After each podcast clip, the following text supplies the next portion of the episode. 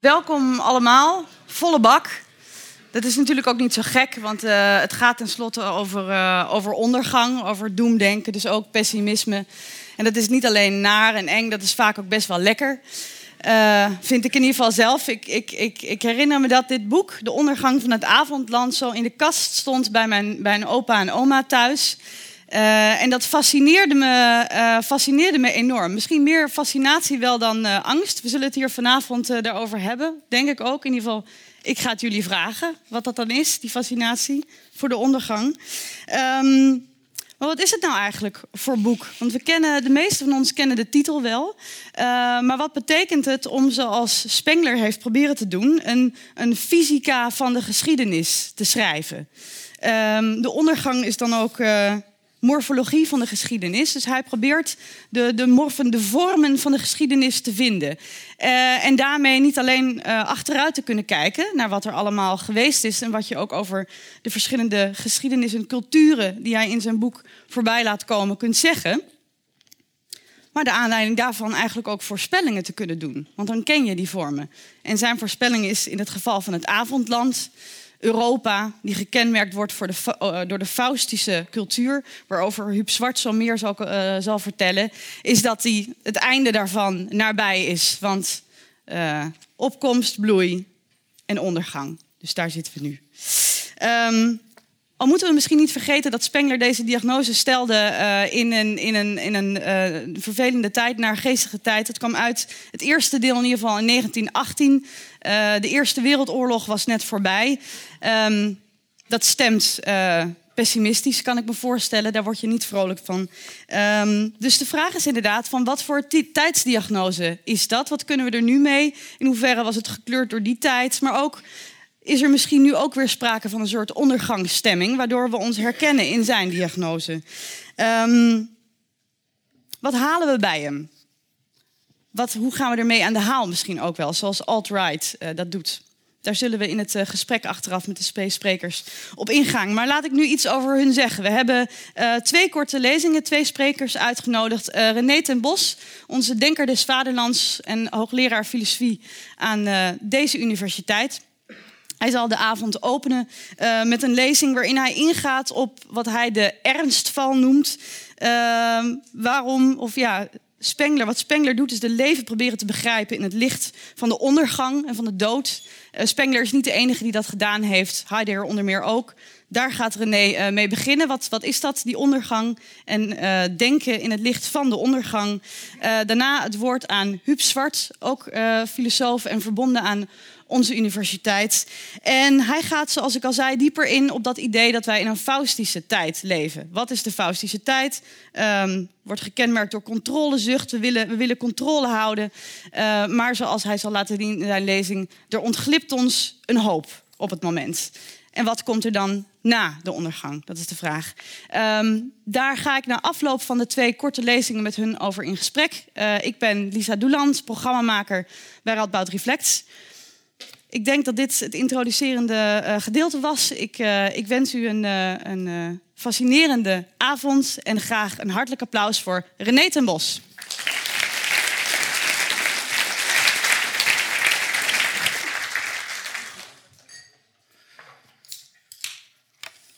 Goedenavond.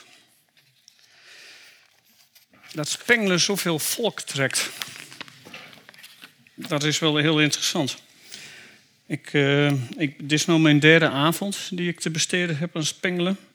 Ik schrijf, ik schrijf mijn boeken, publiceer ik bij een uitgever Boom, die heeft het ook uitgegeven. Ik ben min of meer wel betrokken geweest, ook bij die uitgave. Omdat ik weet met welke zenuwen het allemaal gepaard is gegaan bij die uitgever. Het is een heel duur boek. U kunt de vertaling kopen voor 89 euro. Heeft u twee mooie delen. En ik zou dat uh, zeker doen, maar dan zeg ik ten behoeve van mijn uitgever. um, ik heb een soort tekst geschreven waarin ik een soort vraag wil stellen over um, uh, Spengler. En überhaupt over een bepaald type Duitse filosofie dat zeg maar ontstaat zo ergens rond 1920, 1930, zeg maar, in, dat periode, in die periode die we het uh, interbellum noemen. En dat interbellum is, natuurlijk een periode, zoals Lisa net zei, dat gekenmerkt wordt door enorme uh, misère. Een enorm soort uh, gevoel van dat het allemaal toch al helemaal naar de galamiezen is gegaan. En dergelijke meer. En dat, dat, dat werkt niet zo goed. En het interessante is, is dat juist in die tijd Spengler toch wel een soort van uh, ja, een soort boodschap gaf. Waarvan je kunt zeggen van, uh, dat hij veel mensen tot de verbeelding sprak. Hij is niet de enige van dat soort uh, interbellum denken. Uh, ik hoop dat dat in ieder geval duidelijk te maken. Hè. Als, je, als je het boek leest, ik, ik heb destijds als student gelezen. Dat ik, ik weet nog wel dat ik meteen dacht bij mijzelf van... Uh, kijk, hier heb je nou iemand die het allemaal eens zegt. He, die, iemand die, die, die het gewoon ook echt, echt, echt verwoordt. Als je in zo'n tekst duikt... en ik, ik, ik, moet een jaar of 25, 26 zijn geweest... toen ik het hele boek tot mij nam... En, en, en het, wat mij opvalt was die waanzinnige hardheid die erin zit. dus dus uh, nergens wordt, wordt je zeg maar ontzien in datgene wat Spengler schrijft. En, en steeds als je dat leest, dan denk je op een gegeven moment aan het einde... er is eigenlijk helemaal niks dat nog deugt aan, aan, aan die hele cultuur waarin we verkeren. Nou, dat heeft ook te maken met een soort determinisme waar hij uh, heel sterk in zit. Hij, hij, gelooft dat, dat, dat, dat die, die, die, die, die culturen waarin we zitten allemaal onmiskenbaar gedoemd zijn om te verwelken. En daarmee heeft hij eigenlijk een soort gedachte op, op, op, op, zijn leven of over cultuur die bijna biologisch is, zou je kunnen zeggen. Hij is in zekere zin een, een fysiocraat. Ik ben niet de eerste die dit zegt. Een fysiocraat in de 18e eeuw was iemand die bijvoorbeeld economische processen niet ziet als vorm van institutie, maar die economische processen heel sterk ziet als uh, natuurwetten. Nou, Spengler die denkt ook in feite dat, dat, dat er natuurwetten of bijna biologische wetten zit. Er zit ook een soort omgekeerd Aristotelianisme in.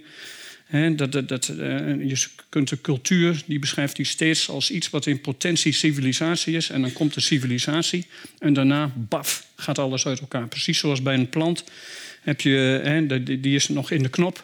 En daarna gaat hij bloeien, komt hij tot bloei. En daarna verwelkt hij onmiskenbaar. Nou, dat soort processen, dus, dus dat sociale of, of menselijke, humane processen dat het in feite natuurprocessen zijn, dat maakt denk ik ook onderdeel uit van die hardheid die Spengler uh, uh, kenmerkt.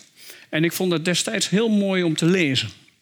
En toen vroeg Niels Cornelissen, de uitgever, die vroeg mij of ik die Nederlandse versie wil lezen. En ik was ja, na een mechtige bewondering voor uh, de vertaling van Mark Wildschut. En vond ik heel mooi. Maar ik, ik, ik ben na 30 jaar toch aanzienlijk minder enthousiast. En dat wil ik met u delen, hoe dat komt. En ik heb daarvoor een stukje geschreven en dat noem ik de hardheid van Spengler. Is dat goed? Ja. Um, in 1935, in een periode toen Duitsland steeds verder wegzakte in dat hele nationaal-socialistische moeras, schreef de bekende Nederlandse historicus Johan Huizinga een paar van de volgende regels dit, dit, komt trouwens gewoon uit het proefschrift eh, dat eh, Fred Molenboer ooit over Spengler heeft geschreven. Als u echt iets van Spengler en vooral ook de setting wilt weten, moet u dat proefschrift uh, gaan lezen. Thans is het, is proefschrift uit 92 of zo. Dat is misschien de beste Nederlandse tekst. Ik weet niet eens of het boek nog verkrijgbaar is. Thans is het besef van midden in een hevige en met ondergang dreigende cultuurcrisis te leven tot in brede lagen doorgedrongen. Spenglers Untergang des Abendlandes is voor tallozen in de gehele wereld het alarmsein geweest. Dit betekent niet dat al de lezers van het beroemde boek zich tot de daargeboden inzichten hebben bekeerd, maar het heeft hen vertrouwd gemaakt met de mogelijkheid van daling der huidige cultuur, waar zij tevoren nog bevangen waren in een onberedeneerd vooruitgangsgeloof. Nou, als Spengler vaak ervan beticht wordt dat een conservatieve tendens in zijn werk zit, dan is het precies dit. Hè. Cultuur, dat is iets wat kan dalen. Het gaat niet alleen maar vooruit, het kan ook zeg maar achteruit gaan. En het is al zeker niet iets wat door mensen maakbaar is. Herman de Dijn, de bekende Belgische filosoof en conservatief, heeft hier, ook een discussie die ik ooit met hem hier had, conservatisme, een heel mooie definitie vind ik dat, gedefinieerd als de weigering om te geloven in maakbaarheid. Wat een prachtig inzicht is. En um, ik denk dat dat in zekere zin goed aansluit bij, uh, bij, bij Spengler.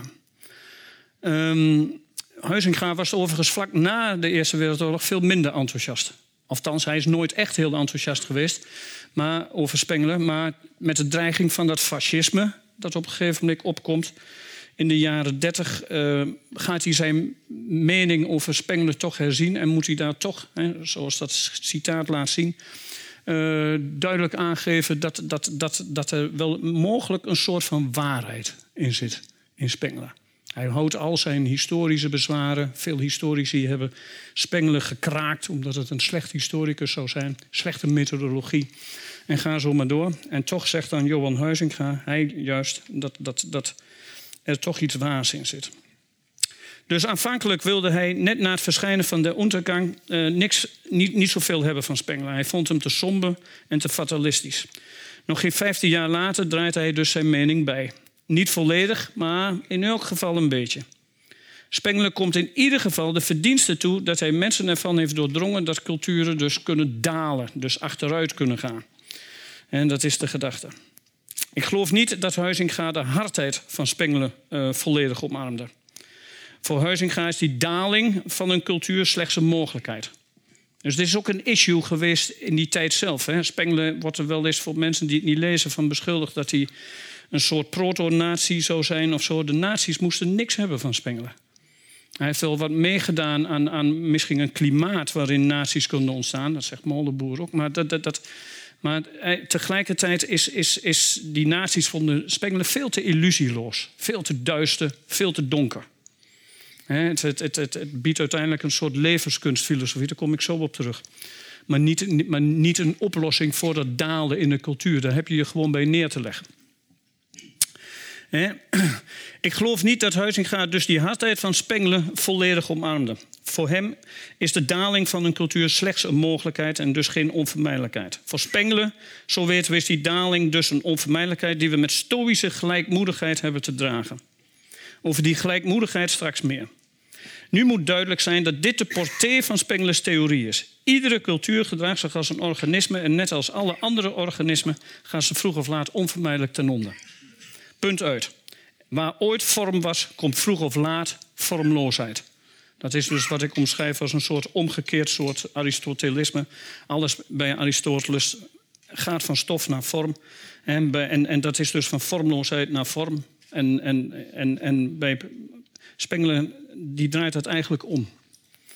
Die hardheid van Spengler die vind ik dus interessant. Hij is een denker die dus niet om de hete brei heen draait. Schonungsloos noemen de Duitsers dat. Meedogenloos en niets ontziend worden de zwakten van onze cultuur aan de kaak gesteld. Wie niet op deze manier wil kijken, plaatst zichzelf volgens hem buiten de discussie. Daar gaat het om. Het is hard denken, hard kijken, hard schrijven. Alles moet hard zijn. Ik wijs ook heel graag hier op uh, de, een van zijn grote voordelen, voorbeelden en inspiratiebronnen, Friedrich Nietzsche. Filosoferen doe je met de hamer. Dus je moet jezelf als filosoof zelfs niet in begrippen willen verliezen. Je leert van de hardheid van het leven en niet van woordenbrei. Dus als hij een voorkeur voor bepaalde politici had, ook in het dagelijks leven, dan waren dat altijd maggers. Hè? Mensen die initiatief hadden, die met de, de, de beide benen in de praktijk stonden. Het is een van zijn grote frustraties in zijn leven geweest dat hij dat zelf nauwelijks had. Hij bleef gewoon een intellectueel die constant gevochten heeft tegen zijn eigen afkomst. Een kleine kwezelachtige middenklasse familie. Mijn suggestie: schrijvers als Spengler geloven heilig in de ernstval. Nou, wat bedoel ik daarmee? Ernstval. Het gaat hier enerzijds om een geloof dat een kritische toestand, noem het een noodtoestand, een catastrofe, een eindtijd, onvermijdelijk op enige moment kan en zal intreden. Dat onvermijdelijk is heel fundamenteel. Zie je in heel veel historische schetsen. Dingen zijn onvermijdelijk. Bij Marx zie je dat precies zo. Tegelijkertijd gaat het anderzijds om een geloof dat alles wat zich voor die kritische toestand heeft afgespeeld, alleen maar kan worden begrepen vanuit een perspectief dat lijkt samen te vallen met die kritische toestand. Nou, dit tweeslachtige geloof, het einde, het einde dient zich aan en wat er nu is, dienen we vanuit dat perspectief te begrijpen. Dit tweeslachtige geloof was tijdens dat interbellum dus erg populair in Duitsland. Alle vorm dienen we met het oog op de toekomstige vormloosheid te begrijpen. ik, ik, ik, ik, zei net al dat dat een soort omgekeerd Aristotelisch denken is. vormloosheid is niet in potentie vorm, maar vorm is in potentie vormloosheid.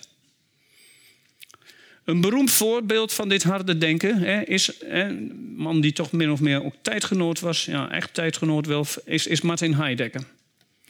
Als hij daar zijn, het menselijke bestaan, het menselijke zijn, bestemd tot zijn dan betekent dit fundamenteel dat alles wat mens is, betekenis krijgt van zijn onvermijdelijke eindigheid. Men lezen wat dat betreft nog eens paragraaf 53 van Sein und Zeit. Moet u echt eens doen. Natuurlijk, in een vervallen en oneigenlijke toestand vergeet een mens dat hij sterfelijk is. Die toestand noemt hij das man. Maar wie deze vervallenheid en oneigenlijkheid weet te omzeilen, weet ook dat zijn leven niets anders is dan een anticiperen, een voorlaufen, noemt Heidegger dat, op de dood. Wie zijn bestaan echter zo wil begrijpen, begrijpt ook dat angst voor die mogelijkheid, die nu nog niet werkelijk is, fundamenteel bij dat bestaan hoort. Het is een grondbevindelijkheid van onze existentie. Het doortrekt ons wezen. De filosoof die het idee Ernstfall echt heel serieus nam, was de Duitse rechtsgeleerde en filosoof Carl Schmitt.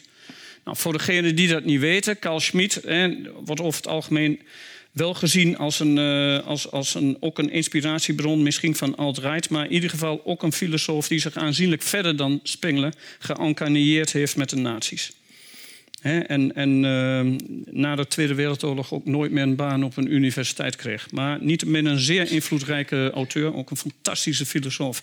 Moet vooral verkeerde filosofen lezen, dames en heren. Ik kan niet genoeg zeggen hoe belangrijk dat is. You have to read, ik parafraseer nou Josiah Berlin, you have to read the enemy because it are they who pierce through our defenses. Wij lezen veel te veel mensen met wie we het eens zijn. Wat voor Heidegger ieders bestaan, wat voor, uh, waarvoor Heideggers, sorry, waarvoor Heidegger ieders bestaan wezenlijk zijn zum Tode is, daar is voor Schmid de politiek niets anders dan een zijn zum Krieg. En wat bedoel ik hiermee? Alleen wanneer de oorlog zich daadwerkelijk voordoet, onthult zich het ware karakter van de politiek. Je kunt het allemaal lezen in politische theologie.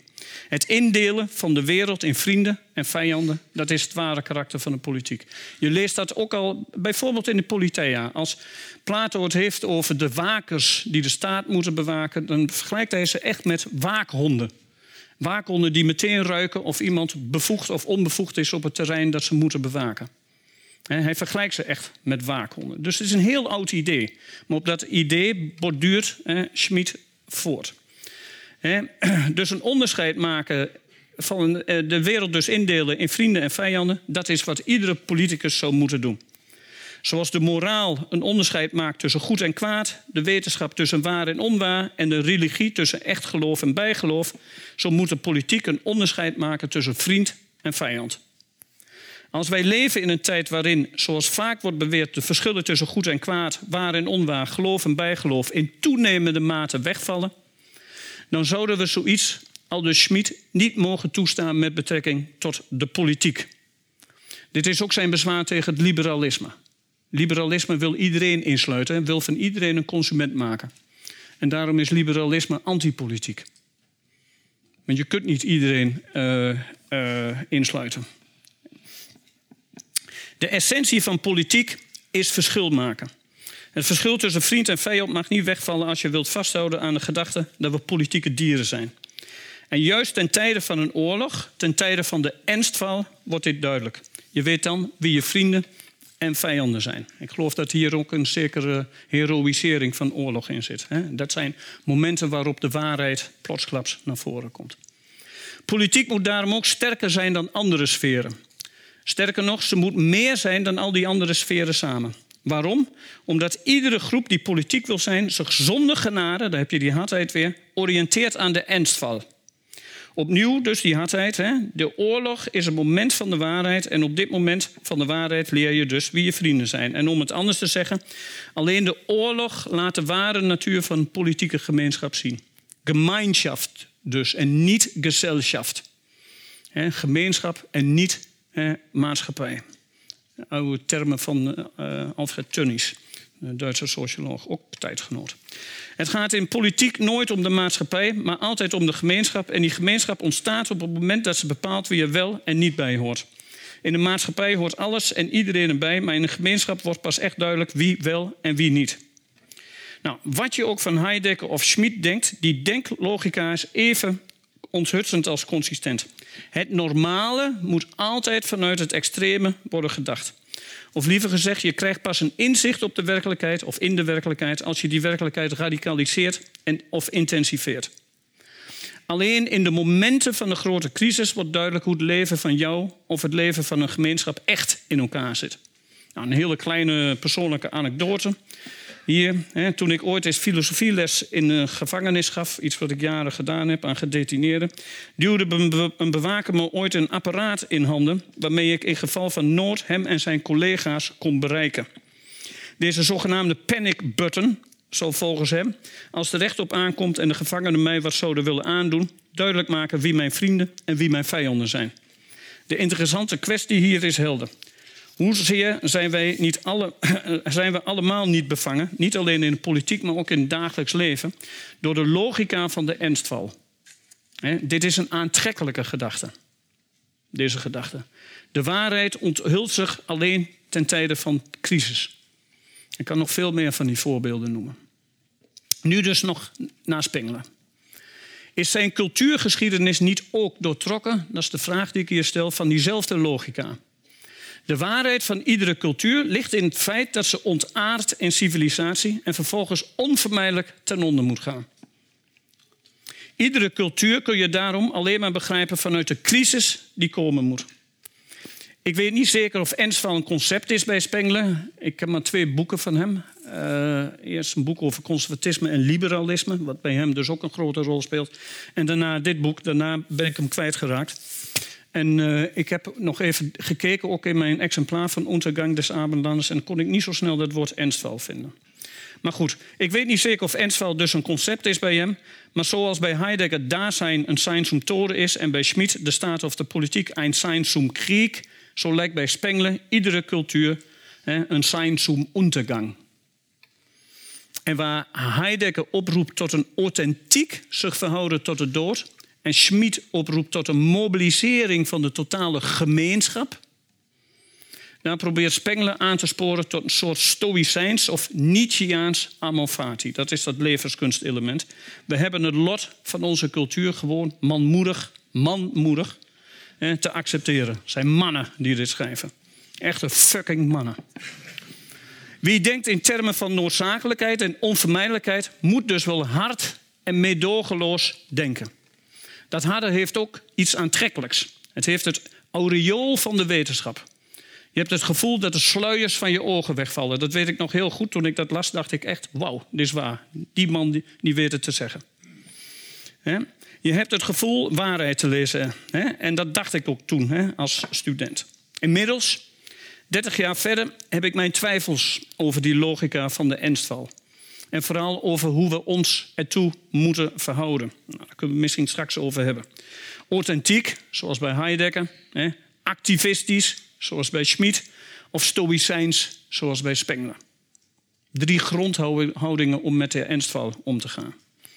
Ik wil die twijfel illustreren met een beroep op de Duitse schrijver Thomas Mann. Die ooit een prachtig kort essay schreef over die leren Spenglers. En daarin flink van leer trok tegen wat hij alleen maar kon zien als apodictische gramschap. Ik denk dat Mans kritiek niet zozeer gericht was op alles wat er over de geschiedenis wordt beweerd, maar vooral, en dat is bijzonder, de historici hebben hem altijd bekritiseerd vanwege zijn gebrekkige historische methode. Man interesseert dat niet zoveel, die bekritiseert hem precies vanuit dat stoïcisme. Het begrip amor fati zoals dat bij Nietzsche dus opduikt, hè, zou volgens man door Spengler worden misbruikt. En ik citeer hem nu. Het is geen amor fati, hè, wat je bij, die je bij Spengler tegenkomt. Met amor heeft het helemaal niets van doen. En dat is precies wat deze filosofie, al dus man, zo afstotend maakt. Was hij maar als een duivel zo cynisch, maar hij is slechts fatalistisch. Die ondergang van onze civilisatie staat astronomisch, biologisch, morfologisch vast. Het staat op een ijzingwekkende manier vast. En als er nog iets ijzingwekkender is dan dit noodlot, dan is het wel de mens die, zonder ook nog maar een vin te verroeren, het draagt. Einde citaat. Voor man is Spengler een droevig stemmende fatalist die in een soort zelfhypnose de hoop volledig heeft opgegeven. En juist die hopeloosheid maakt zijn hardheid uit.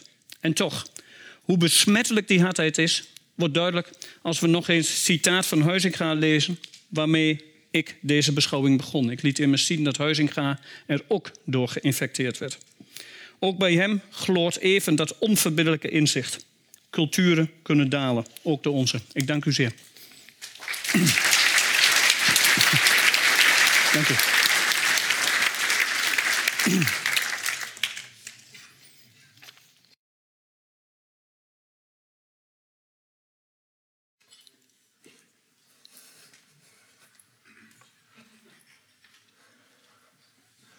Oké, hartelijk dank. ook aan de organisatie en ook aan uh, het voortreffelijke verhaal. Ik zal een iets ander uh, perspectief belichten van uh, Stenglers filosofie. Ehm, vanuit mijn eigen perspectief. Ik zal iets meer over het werk van Stengler zelf misschien vertellen. En wellicht ook een iets positiever verhaal over Stengler. Maar dat is ook iets voor de discussie, denk ik. Uh, Untergang des Abendlandes. Inderdaad, de ondertitel is niet minder belangrijk. Morfologie. Hij probeert inderdaad aan te sluiten bij de biologie, Goethe, maar ook Alexander van Humboldt, een belangrijke bioloog, die een wereldreis maakte en probeerde de fysionomie, zoals hij dat noemde, van landschappen wereldwijd in kaart te brengen, te beschrijven.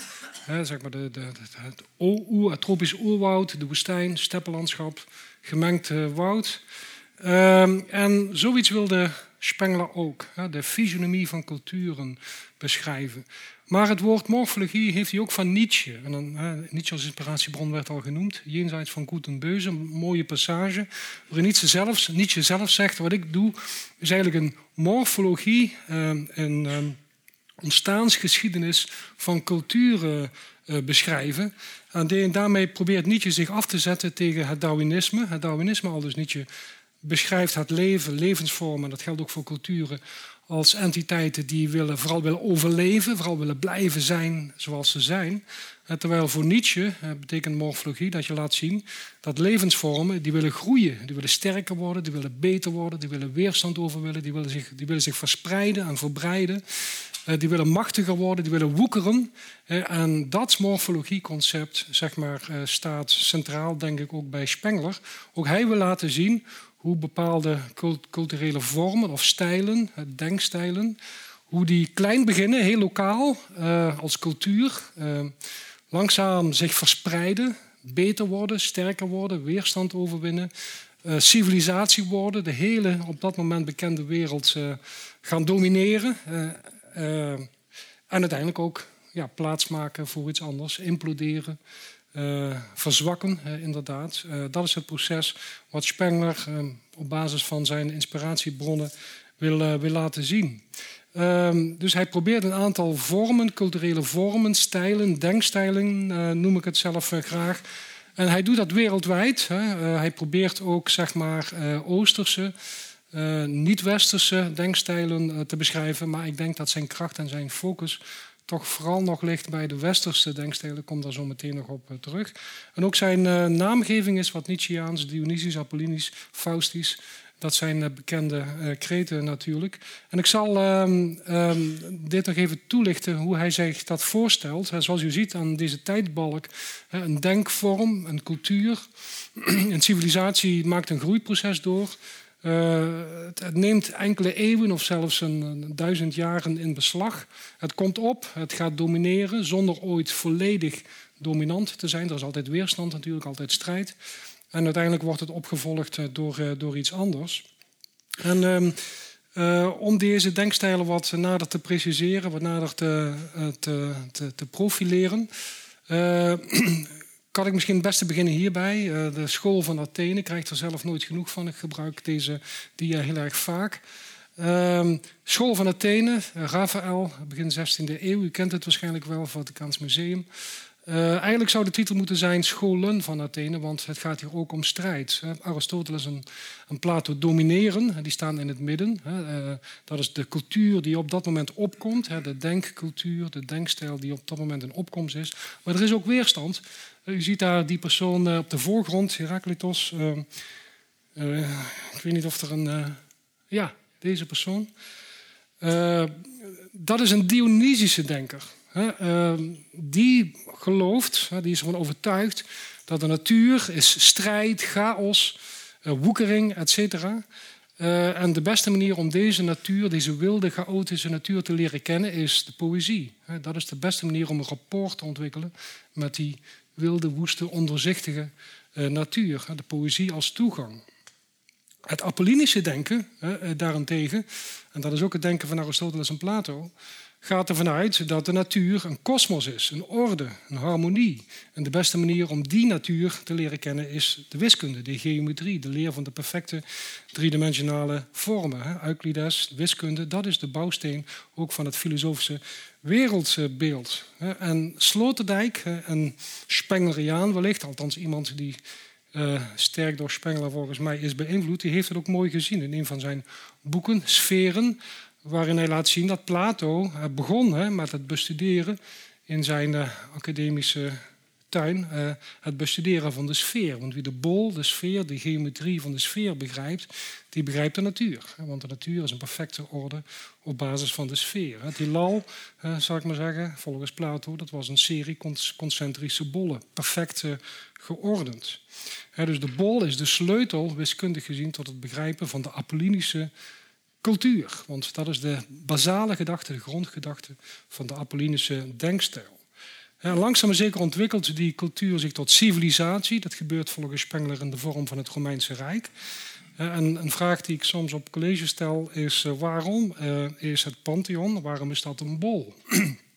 Vanuit een Spengleriaans perspectief vanuit een Apollinisch perspectief uh, is het noodzakelijk hè, dat het, uh, het pantheon uh, een bol is. Waarom? Ja, de wereld is een serie concentrische bollen. Het wereldrijk, de Romeinse invloedssfeer, is een van die bollen. En de stad Rome is een bol, het centrum van die Romeinse invloedssfeer. Sfeer letterlijk bol. En in het midden van het antieke Rome staat het Pantheon. Dus dat is de binnenste cirkel van die serie van concentrische bollen. En dat moet wel een bol zijn, want daar komen alle goden samen. Daar is het centrum. Van daaruit gaan alle stralen zeg maar, richting grenzen van dat wereldrijk.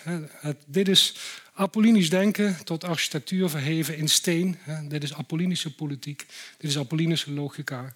Dit is de beste manier zeg maar, eh, om de Spengleriaanse uh, ja, interpretatie van het Apollinische denken ehm, uh, te duiden. Het Romeinse Rijk heeft zich natuurlijk enorm ontwikkeld tegen alle weerstand in. Juist door strijd en weerstand sterk geworden. Is de hele wereld gaan domineren, maar is ook vervallen, hè? decline and fall. Overigens nooit definitief. soms zeg maar, komt het toch weer terug. Hè? De renaissance bijvoorbeeld. Denk aan deze figuur, Copernicus. waarschijnlijk een revolutionaire denker. Maar ook hier herkent u waarschijnlijk ja, dat mooie Platoonse idee. Hè? De wereld als een serie concentrische sferen hè? of uh, bollen. En uh, als je zijn boeken zou lezen, uh, dan tref je daar onder andere deze prachtige Platoonse passage aan. De wereld is sferisch, is bolvormig. Waarom? Ja, de sfeer is de meest perfecte bol. Dus het universum moet wel sferisch zijn, dat kan niet anders. De bol sluit alles in. Het pantheon, alle goden, de sfeer van de wereld sluit alles in. Dat is perfect. Niemand kan daaraan twijfelen. Dat is pure Platoonse, pure Apollinische logica. Begin 16e eeuw nog springlevend. zelfs bij Kepler vind je dat. Een andere denkstijl, een andere cultuur, een andere civilisatie die Spengler onderscheidt is de magische. Dat begint zeg maar, op te komen in het jaar nul, wanneer het Romeinse Rijk op zijn hoogtepunt is komt dat heel voorzichtig, heel kleinschalig op. Maar langzaam zeker wordt dat steeds sterker. Uh, en uh, een van de symptomen van de, die uh, magische denkstijl is dat het woord kosmos, dat bij Plato nog sieraad en orde betekent, van karakter is veranderd. bij Heidegger kun je dat lezen. Wat betekent kosmos bij in het Johannesevangelie? Dat is niet perfecte orde, niet harmonie, maar dat is duisternis, vervreemding juist. Kosmos is een negatieve term geworden. Het gaat erin om, om met behulp van het woord in die kosmos een soort sacrale ruimte te scheppen, waar de waarheid via het woord alsnog kan opdoemen. Overigens, en dat is een van de ja, meest briljante passages misschien eh, in het werk van uh, Spengler, waar Sloterdijk overigens ook erg enthousiast over was. Uh, Spengler zegt dus dat Pantheon dat is het hoogtepunt van de Apollinische cultuur. Dit is het moment waarop de Apollinische cultuur civilisatie is geworden, het Romeinse Rijk, het centrum van het Romeinse Rijk. En tegelijkertijd is het de eerste door mensen gebouwde sacrale ruimte. Het is de eerste moskee, zegt Spengler letterlijk. Het is de eerste koepelkerk. En daarmee is het dus het, niet alleen het hoogtepunt van het Romeinse Rijk, maar meteen ook het begin, het omslagpunt naar een nieuwe sfeer, een nieuwe cultuur, een nieuwe denkstijl.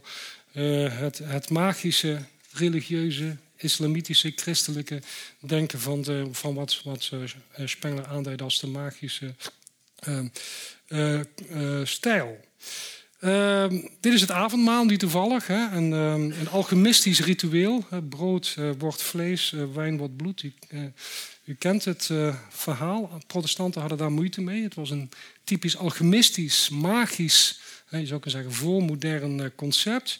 Alchemie is de belangrijkste wetenschap volgens uh, Spengler van die magische periode. Alchemie is niet scheikunde, maar is alle wetenschappen bij elkaar. Het is een gezamtwissenschaft. Het is, zoals je hier kunt zien, het is bijbellectuur, het is scheikunde ook, maar ook een heleboel andere dingen. En uh, het is ook astrologie bijvoorbeeld, hè, vanuit de gedachte dat er zich een correspondentie aftekent tussen alle dimensies van de werkelijkheid. Niet in die zin dat de sterren ons beïnvloeden, maar in die zin dat er een zekere gelijktijdigheid is, tussen wat er gebeurt hè, in deze magische ruimte, in, deze dit magisch uh, universum. Zodat als je de sterren volgt, je een beetje snapt wat er op aarde gebeurt. Niet omdat er sprake is van een causale relatie, maar van een zekere gelijktijdigheid. Uh, dan ehm, de Faustische ehm, cultuur. Uh, dat is een hele andere cultuur. Uh, dat is de cultuur van de machine, de dynamiek. Uh, een hele energieke, mobiliserende periode. Het begint overigens met de kathedralenbouwers, volgens Spengler. De wil tot hoogte, verticaliteit. Ik heb hier een aantal ehm, plaatjes van Jules Verne ingebouwd. Volgens mij een hele faustische romanliteratuur. een romanschrijver uh, die ja, het faustische denken in zijn romans laat zien. Hè? De, dus de stijl van de machine die de wereld wil, uh, wil veroveren, de wereld in beweging brengen. De wereld wil consumeren en exploiteren uiteindelijk ook. Um, de wiskunde van het Faustische tijdperk is het assenstelsel. dat is de wiskundige oervorm van de Faustische tijd. Niet alleen omdat dit de oneindige lege, kale, harde ruimte uh, symboliseert. Maar ook omdat het assenstelsel natuurlijk experimenteel onderzoek mee mogelijk maken. De x-as is datgene wat de onderzoeker doet. De y-as is het gevolg van die manipulatie. En via die x-as, via die experimentele methode die zich hier aftekent, krijg je macht. Hè? Krijg je macht over de werkelijkheid. Experimenteren wil zeggen de werkelijkheid manipuleren. Daardoor de werkelijkheid leren kennen. En via die kennis krijg je macht over de werkelijkheid en die macht geeft jou weer nieuwe kennis. Manipulatieve macht is kenmerkend voor het Faustische denken. De wereld willen controleren, willen manipuleren. En, het, uh, en dit assenstelsel maakt, maakt ook zichtbaar de exponentiële curve als een belangrijk kenmerk van die Faustische cultuur. Want de Faustische cultuur is dynamisch. alles uh, expandeert. en dat uh, zelfs in excessieve mate. En daarmee is de exponentiële curve misschien wel het symptoom, wiskundig geformuleerd, van die Faustische cultuur. Die onvermijdelijk, ondanks al zijn groei, ondanks al zijn energie, ondanks al zijn dynamiek, ondanks al zijn kracht, onvermijdelijk tegen grenzen aanloopt. Want je kunt natuurlijk niet oneindig exponentieel eh, groeien. Eh, dat, eh, dat spreekt voor zich. Dus die catastrofe van die Faustische cultuur, dat lijkt onvermijdelijk. Ehm, En die catastrofe, dat is inderdaad, je zou kunnen zeggen, een wat naargeestige gedachte. Maar tegelijkertijd is een catastrofe ook iets wat ons fascineert. Want het is natuurlijk fantastisch uh, denk ik, om in een tijd te leven waarin werkelijk iets gebeurt en werkelijk iets verandert, hoe pijnlijk dat proces ook is. Ik denk dat dat het, onze fascinatie voor catastrofes wel, wel, wel, misschien wel verklaart. En vooral ook catastrofes waar wij tot op zekere hoogte verantwoordelijk voor zijn. Dat is een, een catastrofe is natuurlijk een negatieve gebeurtenis, massasterfte. Elke cultuur. Ehm, Ehm, heeft uh, het verhaal van de catastrofe en de wereldondergang. En vaak is de moraal van dat verhaal dat wij degene zijn die die ramp veroorzaken, maar daarmee ook degene zijn die nog iets kunnen doen. Uh, die op de een of andere manier uh, niet die ramp kunnen afwenden, want er zit een zekere onvermijdelijkheid in dat proces. Maar door uh, ons bewust te worden van de dynamiek van dat proces, kunnen we ons er wel toe verhouden. En, op, uh, en, en, en wellicht ehm, deze onvermijdelijke, dit onvermijdelijke proces op de een of andere manier proberen vorm te geven, komt er zo meteen nog op terug. dus ik denk dat we de, de, de, de gedachte dat onze cultuur à la Spengler bezig is met een proces van neergang uh, en dat onze cultuur plaats maakt voor iets anders. Uh, ik denk dat dat uh, wijdverbreid is. de symptomen daarvan. Um, ik kijk graag naar genres van de verbeelding, films en romans, kom daar zo meteen nog op terug. En dit is natuurlijk een heel bekend en, en, populair gedachte in in deze genres van de verbeelding. We hebben iets, iets in beweging gebracht. Onze Faustische cultuur heeft iets in gang gezet wat we niet meer kunnen controleren. Exponentiële groei, et cetera. Het gaat zich tegen ons keren. De wereld zoals we die kennen, die verdwijnt. En ik denk dat dat een wijdverbreid uh, gevoel is. En tegelijkertijd is dat voor um, Spengler niet louter en alleen een, een, een naargeestige gedachte, omdat daarmee ook ruimte komt voor iets anders. Iets wat misschien minder uh, gewelddadig en minder uh, vernielzuchtig is als die Faustische cultuur die met zijn eigen, eigen gewelddadigheid als het ware geconfronteerd wordt. Althans, dat is een belangrijk thema in deze, in deze, deze, deze films die ik hier even projecteer. Um, uh, de, de, tsunami uh, die, uh, die ons confronteert met de impact van wat wij afgelopen eeuwen hebben, hebben, hebben ver, veroorzaakt. Uh, kunnen wij à Spengler zeg maar, al een venster openen, een blik werpen op die cultuur die op ons afkomt of waar wij naartoe op weg zijn? Dat is uh, een, een, interessante vraag. Ik denk dat filosofen hebben als belangrijke doelstelling actualiteitsdiagnose. Ik denk dat veel uh, romanschrijvers, filmmakers daar ook mee bezig zijn. In wat voor tijd leven wij? Hoe positioneren we onszelf ook in de geschiedenis? Verleden, toekomst. Uh, wat gebeurt er en, en, welke rol spelen we daarin of zouden we daarin kunnen spelen? Uh, en uh, dit is een roman die ik toevallig um, um, nog niet zo lang geleden gelezen heb, 2017, Dan Brown, Origin. Het speelt onder andere in Barcelona, zoals je kunt zien. En um, in deze roman wordt ja, iets van een venster geopend op de wereld waar we naartoe op weg zijn, denk ik. Dit zijn een aantal uh, citaten, vrij random gekozen uh, uit een pagina uit het boek. Hè. Uh, de hoofdpersoon die stelt zich op een gegeven moment de vraag van hoe lang gaat het nog duren voordat de machines, hè, ehm, smart machines, niet de machines van de Faustische periode, maar de intelligente machines van de nieuwe periode, uh, die gaan de beslissingen nemen, die gaan het overnemen. Hoe lang gaat dat nog duren? Ja, het is eigenlijk al, al bezig. Dat begint hij uh, zich te beseffen. Uh, wij worden langzaam zeker gedomineerd door iets dat ooit instrument was. dat gaat ons als het ware letterlijk en figuurlijk beheersen. Of beter gezegd, mens en machine gaan fuseren. en ehm, die fusie zeg maar, gaat onze onze toekomst in toenemende mate kleuren, als het ware. En uh, een van de vragen is, kan onze filosofie nog wel dat tempo van die technologische ontwikkeling bijhouden? Ik had het net over het Pantheon als een uh, bouwwerk uh, dat enerzijds de, de Apollinische cultuur als het ware symboliseert en anderzijds alweer een opening is naar iets heel anders, iets nieuws dat zich aankondigt in dat gebouw. En voor Dan Brown, dat vond ik een heel interessant moment in die roman um, speelt de, Sagra de Sagrada Familia, de beroemde kathedraal in Barcelona, een vergelijkbare rol. Enerzijds is het een kathedraal die naar hoogte streeft. Het is een extreem hoog gebouw, een hoge kathedraal. Het is een kathedraal, dus dat klinkt heel faustisch. Uh, En tegelijkertijd, ehm, dat zie je aan de architectuur, dat zie je aan de kunst die in deze kathedraal verzameld wordt. Ehm, het is niet meer een strijd tussen mens en natuur of tussen techniek en natuur, want de architectuur die probeert heel biomimetisch als het ware allerlei natuurlijke vormen te integreren, te absorberen. Ehm, eh, maar, ehm, en dit is eigenlijk de, passage die ik, uh, die ik zocht. Uh, zoals het Pantheon eigenlijk een soort hoogtepunt is van de oude stijl en de aankondiging van de nieuwe. Zo is de Sagrada Familia, like the Pantheon of Rome, al dus Dan Brown, uh, en, en uh, ja, een, een soort uh, brug. Het is, het is als kathedraal, als, als machtsbolwerk, zeg maar, die de, de, de, de grootsheid van het geloof van de wereldkerk wil symboliseren. Lijkt het, herinnert het nog aan die faustische ambities en aspiraties. Maar tegelijkertijd, uh, uh, door de stijl waarin het gebeurt, de poging om ehm, wetenschap en geloof, techniek en natuur, et cetera, met elkaar te vermengen, te synthetiseren als het ware, want dat is volgens uh, uh, Dan Brown een belangrijk aspect van de, van de nieuwe tijd die op ons afkomt. Is het tegelijkertijd als bouwwerk een symbool, een symptoom van het nieuwe? Want wat is de nieuwe wereld waar we naartoe gaan? convergentie mens en technologie heb ik al genoemd, technosfeer en biosfeer. de cultuur als gezamd kunstwerk, zeg maar. disciplines vloeien samen, kunst en wetenschap gaan steeds meer samenwerken. De werkelijkheid wordt weer herbetoverd.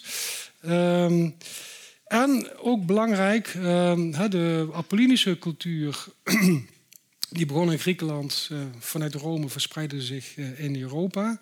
De Faustische cultuur, Noordwest-Europees, verspreidde zich naar Amerika. De nieuwe cultuur verschuift opnieuw zijn zwaartepunt richting uh, Verre Oosten wellicht. In ieder geval, uh, het is een mondiale cultuur um, waarbij een intelligent netwerk uh, uh, de, de noosfeer, de, onze metropool langzaam zeker gaat overnemen. En de techniek, of in ieder geval de interactie tussen mens en techniek, een heel nieuw hoofdstuk in de geschiedenis van de, van, uh, van, van de mens, maar vooral ook van het leven als zodanig uh, gaat, uh, gaat openen. En ik noem Dan Brown omdat dat een van de romans is waarin dit gevoel, dit actualiteitsgevoel, we gaan een hele nieuwe wereld tegemoet, geprobeerd wordt dat in narratieven te vatten. Hartelijk dank voor uw aandacht.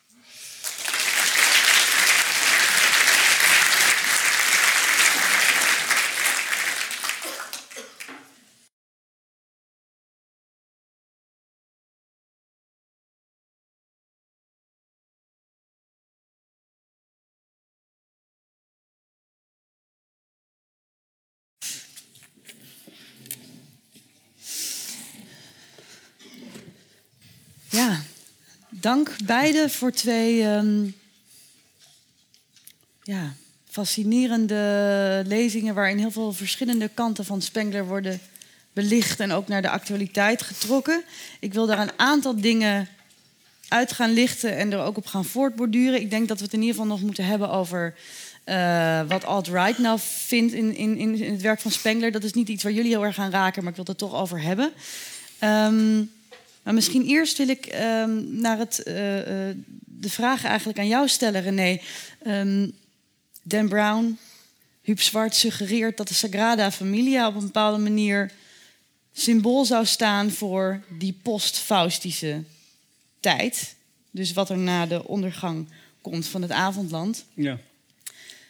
Ik heb eigenlijk twee vragen. Ja, um, uh, wat, wat vind jij van die suggestie en ook in hoeverre is dat in de lijn van het denken van Spengler zelf? Zit dat er al in eigenlijk? Dat is een vraag die ik daarna ook weer bij jou neer zou willen leggen. In hoeverre die tijd al in zijn diagnose ook zit.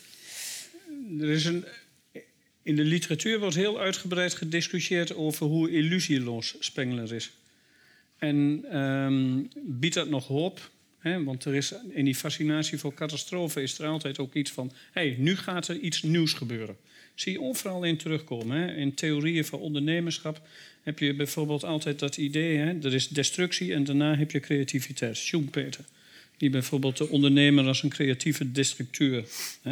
Dus maar dat is dus typisch Faustisch dan? Ja, dat, dat, dat, daar zit een soort optimisme in. Hm. Ehm, ik weet niet of ik dat uit Spengler zelf haal. Ik vind Spengler echt een, een ernstige cultuurpessimist.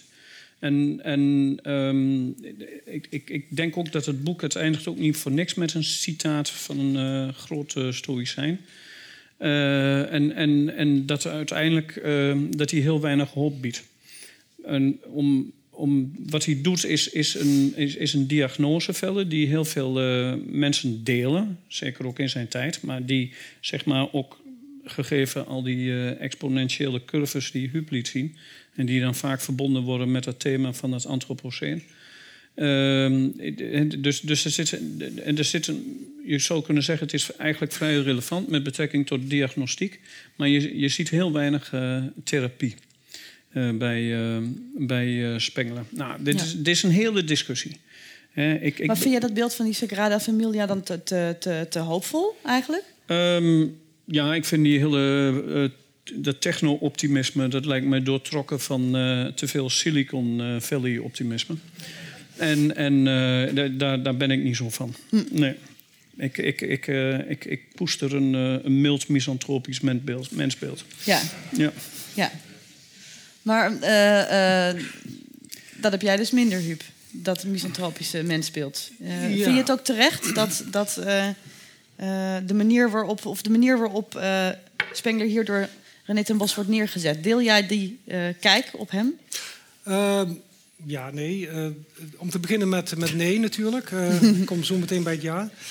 Kijk, ik denk dat Spengler ehm, uiteraard... Ja, je verwist al naar het jaar 1918. Hè, dus door de, het trauma van de Eerste Wereldoorlog werd Spengler zich als auteur bewust van het gegeven dat onze cultuur uh, in een neerwaartse spiraal terechtgekomen is, om het zo maar te formuleren. En dat dan het uh, voortgangs, uh, vooruitgangsgeloof definitief een einde komt. Maar tegelijkertijd, als geen ander, laat hij ook de kracht van al die culturen en al die stijlen die hij beschrijft zien. Hij beschrijft de culturen ook op het moment, en dat geldt ook voor de Faustische cultuur, hij, de, de kathedraal, uh, ik liet de kathedraal uh, van Keulen zien, de Dom van Keulen, dat is natuurlijk een fantastisch gebouw. En um, um, uh, dus het Apollinisch ideaal, of dat nou het Pantheon is of de school van Athene van Raphaël, dat op zijn krachtigste moment is dat een heel krachtig uh, ideaal dat ook uh, zelfs uh, vele, vele eeuwen na dato nog altijd een zekere Wat is eigenlijk het verleidelijkheid heeft. Hè? Wat dus, is eigenlijk het hoogtepunt van de, van de Faustische cultuur? Hebben wij ook zo'n kathedraal? nou, voor Spengler is de Faustische cultuur, de cultuur van de kathedraal, maar vooral ook van de machine. en de machine, ik liet de plaatjes zien bij Jules Verne, dat ziet er een beetje naargeestig uit. Maar in de 19e eeuw wekte de machine enorm veel enthousiasme. Er waren heel veel mensen die machines prachtig en fantastisch vonden. En dat gold ook nog voor de 20e eeuw. dus de, de, de, zijn, en misschien zijn er nog steeds heel veel mensen die uh, machines fantastische dingen, hè, gematerialiseerde intelligentie, Maar is er dan één machine die er voor jou uitspringt, waarvan je zegt dat is dan de belichaming van die Faustische cultuur op zijn, op zijn toppunt? Nou ja, bij Jules Verne kun je prachtige voorbeelden vinden. De duikboot van kapitein Nemo misschien wel het mooiste voorbeeld van een Faustische machine. dus de perfecte machine die vormen van onderzoek en mobiliteit mogelijk maakt, vormen van inzicht en kennis mogelijk maakt, die zonder die machine absoluut ondenkbaar zouden zijn. Uh, die zelf een, een soort kunstwerk is van technologie, maar vervolgens allerlei vormen van onderzoek en kennis en wereld exploratie ook weer mogelijk maakt. Dus een perfecte Faustische machine. Dus ik, en ik, ik, ben ook best gevoelig voor die, voor die fascinatie. En tegelijkertijd denk ik van ja, 2000, in 1918, eh, pardon, toen werd duidelijk dat, uh, de, dat, dat ook de gewelddadigheid hè, van die Faustische cultuur zich steeds duidelijker ging manifesteren. En uh, dat er ook een zekere mateloosheid is hè, in, die, in die dynamiek. En dat datgene wat je op een gegeven moment op gang brengt, Faustisch, die, die langzame explosie van technologie, dat je dat eigenlijk niet meer in de hand kunt houden. Dat dat, dat leidt tot een neerwaartse spiraal.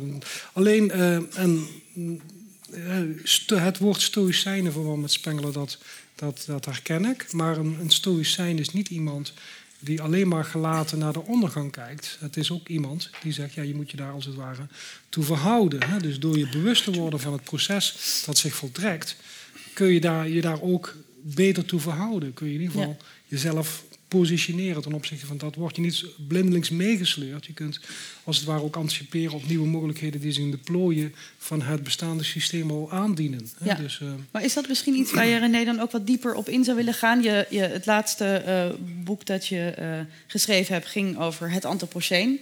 Um, ons tijdperk, het tijdperk van de mens. Misschien dus ook wel een heel, het, het Faustische tijdperk. Is dat het Faustische tijdperk trouwens? Komt het de Anthropoceen ja, overeen met het Faustische tijdperk van Spengler?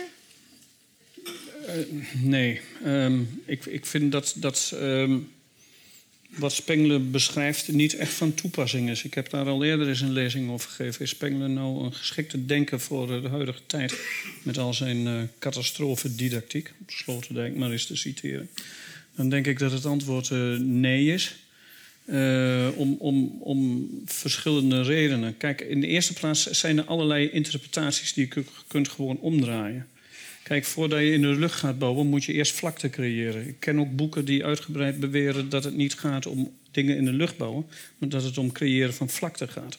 Flatness als kenmerk bij uitstek van het tijdperk van het Anthropoceen. Als er al een machine is die belangrijk is voor het Anthropoceen, is het de bulldozer, bij wijze van spreken, die alles vlak maakt.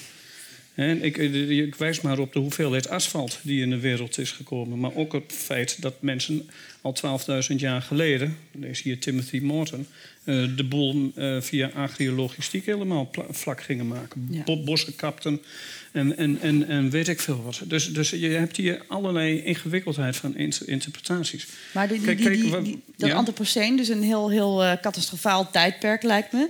Vraag, vraagt hij dan ook om dat om een vorm van stoïcisme eigenlijk. Uh,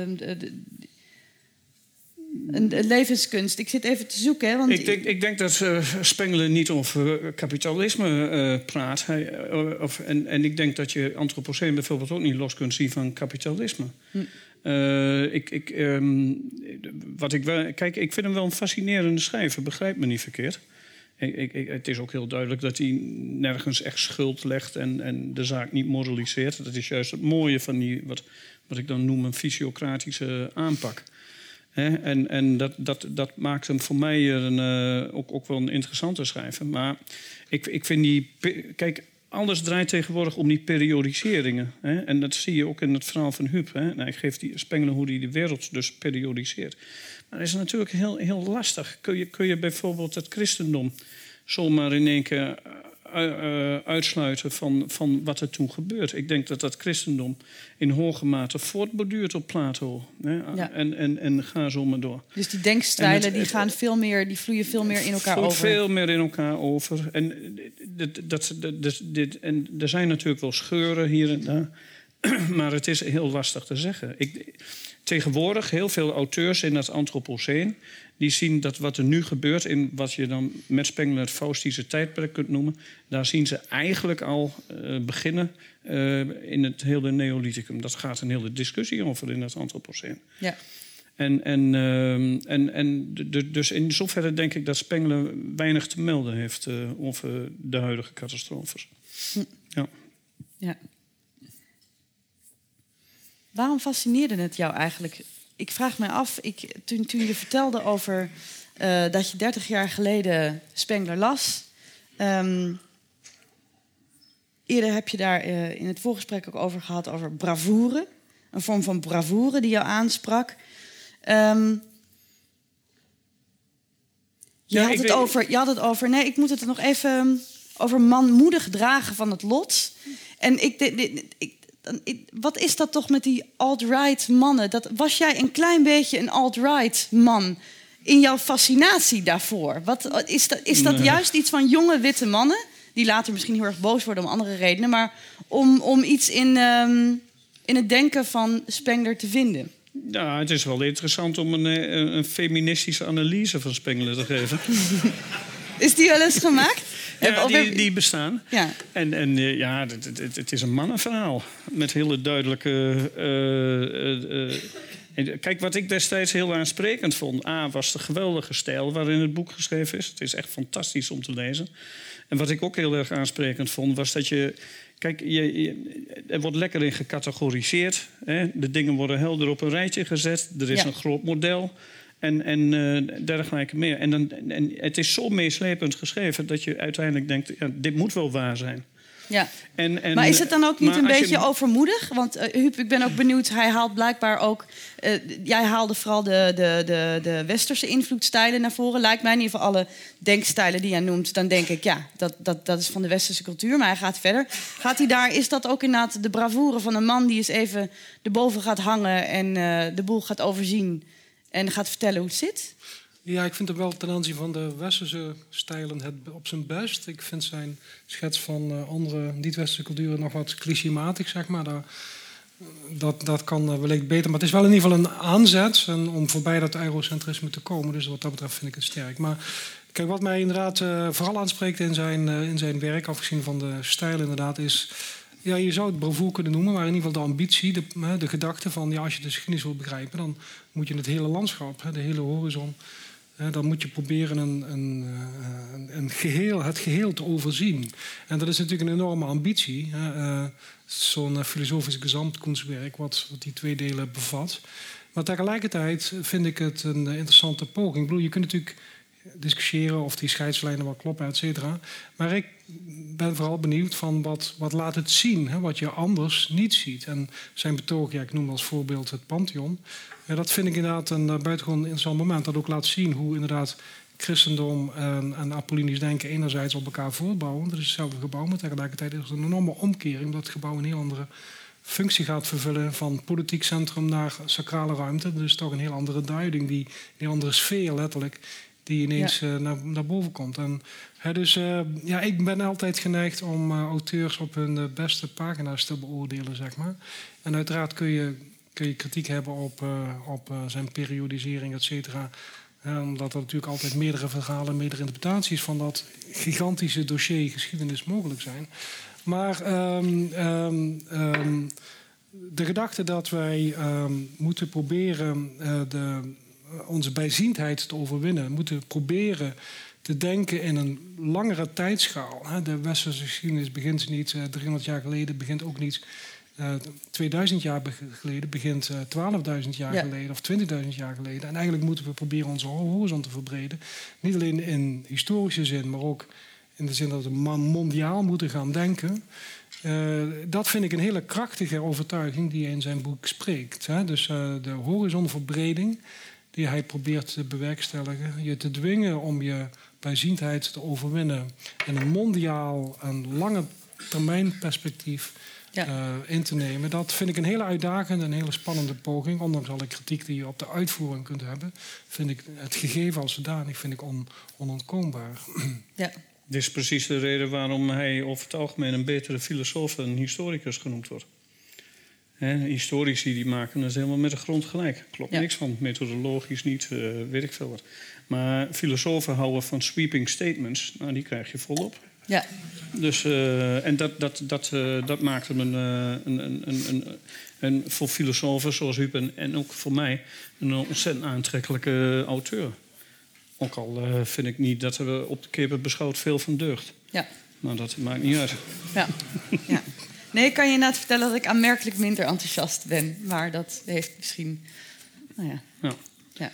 Dus, dus maar, maar dat- kijk, dat, dat, dat, die verleiding om dat grote beeld te zien.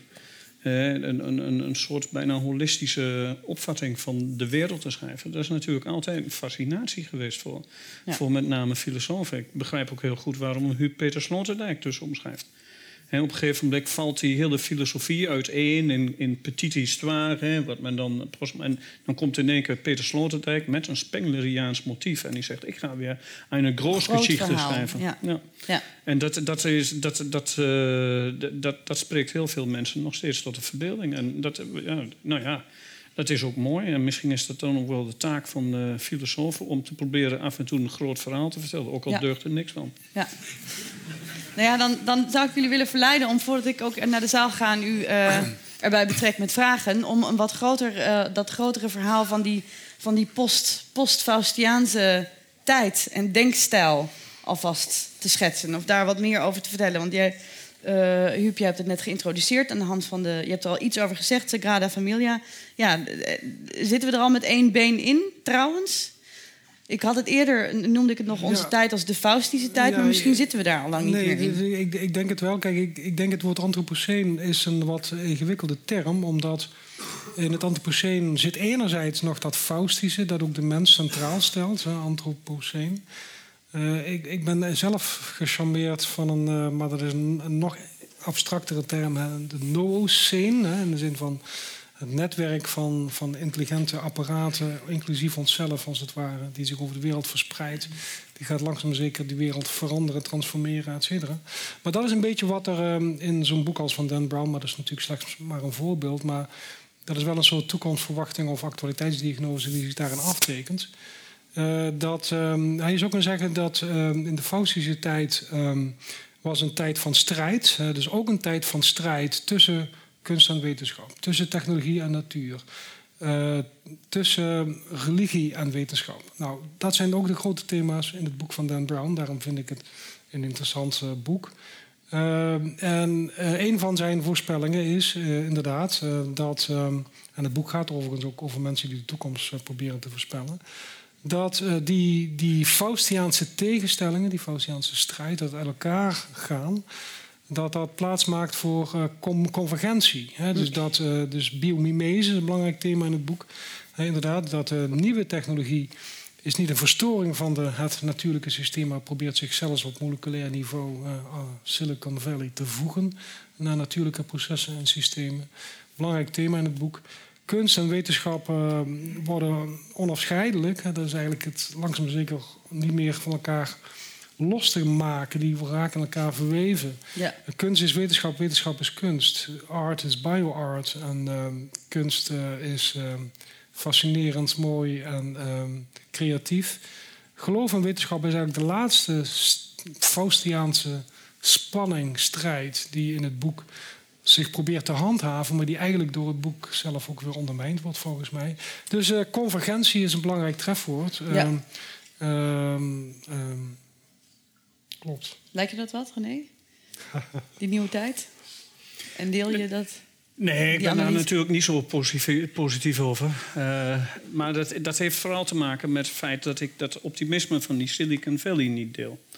En um, ik, ik, ik, lees daar de laatste tijd veel over, over dingen als transhumanisme en dergelijke meer. En wat je daar heel merkwaardig uh, in ziet, hè, dat, dat, is dat, transhumanisme kun je eigenlijk definiëren als een soort initiatief dat ondernomen wordt om de mens volledig los te koppelen van zijn biologische wezen. En dat kom je dus op allerlei mogelijke manieren. Hè. Uh, als je die gasten leest, dan, dan, dan ze dromen van onsterfelijkheid. Het is trouwens erg interessant dat het verhaal ontstaat in, in, in, uh, in bedrijfsleven. Mensen bij PayPal, bij Google en weet ik veel wat, die zijn daarmee bezig. Dus het is ook een soort kapitalistisch motief. Mensen worden puissant rijk en gaan daarna narcistische neigingen krijgen van, vanuit puissante rijkdom volgt eventueel mijn eigen persoonlijke onsterfelijkheid. En dat Ja. ga je vervolgens als een waar in de wereld zetten. Daartoe wordt de mens volledig gereduceerd tot een hoeveelheid data. En verder helemaal niks. Het heeft niks te maken met hoe jij als lichaam functioneert. Je moet die gasten ook maar gewoon lezen. Ze zeggen het ook. Lichaam is een kerker. Er zijn bijna gnostische motieven die hierin in zitten. Er zijn ook boeken verschenen al in de jaren negentig van Erik Davis, denk ik nog maar eens, van de- dus techniek is iets wat ons uiteindelijk van de valkuilen van ons lijf zal bevrijden. Ja, ja, hoe gaan we dan nog neuken? Ja. dus dat moeten wij ook helemaal niet willen. Dus, ja. Ja. nou ja, ik, ik, ik denk. ja.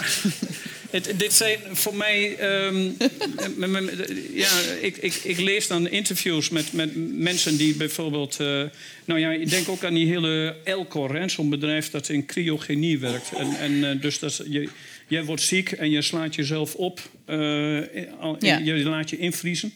En de meeste mensen kunnen het niet betalen om een hele lichaam te laten invriezen. Dus die laten zich decapiteren en dan wordt Ja. alleen het hoofd ingevroren. Ja. Het is maar dat u dat weet. Het is Ja. eigenlijk terug. ja. Dus een beetje terug gaat dat dan, denk ik, naar de, de decapitatietijden. En, eh, maar dit keer wordt het industrieel mogelijk gemaakt. En doen we het dus ook met lijken. Nou ja, voor mij, kijk, die gasten die zijn bezig met rare dingen... waarvan ik mij afvraag of we dat voor iedereen in de wereld... want dat is de fundamentele vraag, toegankelijk krijgen. Ja, ik bedoel, ik deel, ik deel En ik ben er dus niet zo optimistisch over. Ik bedoel, over deel die- kritiek, maar ik zou Ja. zeggen, de, de, de heel symptomatische voorbeelden die jij noemt, Ja. eh, dat lijken mij nog faustische, ja, bijna faustische, zeg maar, stimulus-respons, Pavliaanse reacties op nieuwe technologische ontwikkelingen, die nog helemaal zich, zich, zich bevinden in het kader van onze macht over onszelf en over de natuur, zeg maar, expanderen, versterken, et cetera, ook over ons eigen lichaam, door van ons lichaam een technologisch artefact te maken. Ja. Dat lijkt mij nog steeds Dat vind ik een, fa- faustische vind, vind ik een fair point dat je nou maakt. ja. Oké, ik- maar dan kom je met je postfaustische tijd of zo. Is dat dan per definitie goed, omdat er alleen het Nee, woordje hoor. post voorgevoegd Nee wordt? hoor, nee. nee. Ja. Nee, ja, goed of fout. hè. Ik bedoel, kijk, het nieuwe is niet... eh, eh, eh, ik bedoel, het faustische is niet voor mij per definitie fout. Want ik denk dat Spengler eh, ook, eh, zeg maar... het faustische op zijn meest krachtige en zijn meest overtuigende momenten laat zien. hè. Ja, misschien moeten we ook gewoon een nieuwe naam bedenken. Want waarom nou post-Faustisch? Ja. Dat is inderdaad, we hebben magisch, we hebben Faustisch, we hebben... Nou ja, de- de- de- de- wij Wat bedenken namen. Dat, dat, bij een van mijn helden, Hans Bloemenberg, laat dat zien. Wij moeten namen bedenken voor dingen die we niet goed begrijpen. En de eerste poging om de ordening in aan te brengen... is precies die dingen namen te geven. Ja. En, Ja. en, eh, maar ik weet niet of postfaustisch of faustisch überhaupt een goede term is. Maar het is interessant om het bijvoorbeeld ook te denken die jij ongetwijfeld kent. En die ook van die hele grote geschiedenissen schreef. En eigenlijk daar ook al in de jaren dertig mee begon. eh, Lewis Mumford. Die, die eh, Technics and Civilization. Die met een hele andere eh, story komt. Die ook overigens veel positiever geladen is. En dat, dat, dat, ehm, dat, dat, dat, dat is een.